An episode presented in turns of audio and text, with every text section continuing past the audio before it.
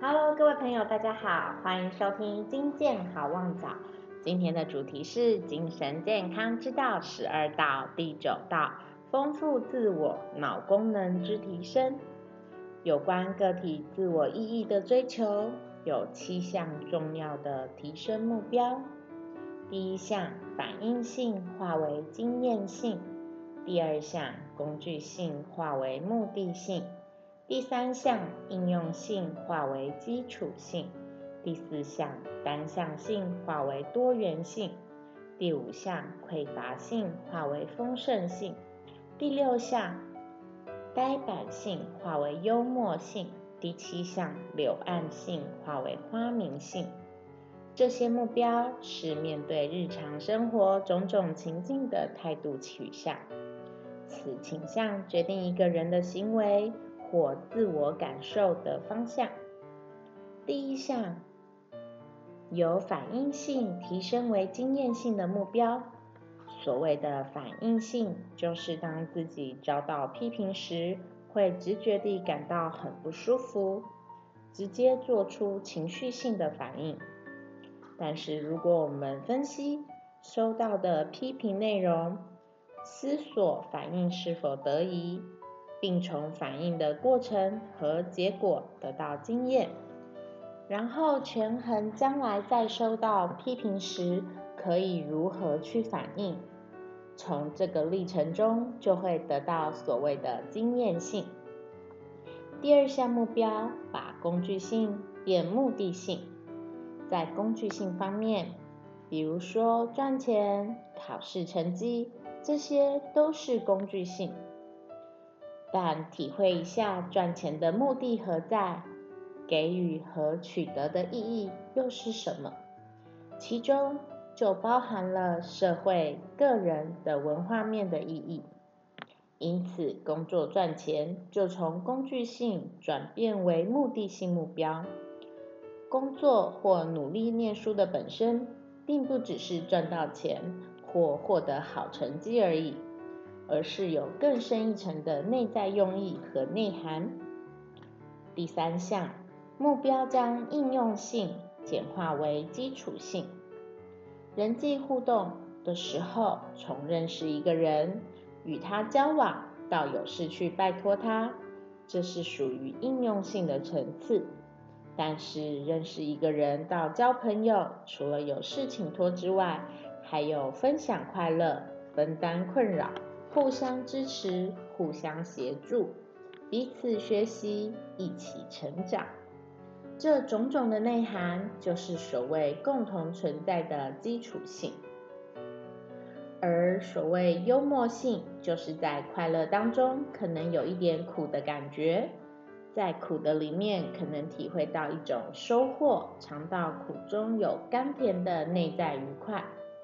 例如，一位母亲在生产的过程，虽然会觉得很辛苦，但看到出生的新生儿，看到下一代的诞生，这一切又变得有意义了起来。人生能够多元化、丰盛，又以幽默视之。自然就会充满了花明性，不会一直滞留在单向、匮乏、呆板的柳暗性局面，经不起风吹草动的压力，而是不论压力有多大，都可以处理得非常好，因为在处理事情上可以有很多种的选择。当拥有以上的经验、目的和基础之后，要体认，任何一个事件都是变动中的任何一种事而已。变动中有很多的可能性，每个事件都存在相互作用的动态关系中，所以它是整体的一部分，有种种的关联，各种意义，并具有多种启发性。人生自然就会有很多可用的素材。很多面相，过得既丰盛又幽默，就不会钻牛角尖，留在柳暗性的场景里面，而是会让人生自然变得花明性。具有这七种特质，人在成长的过程中就会自然学习得到很多。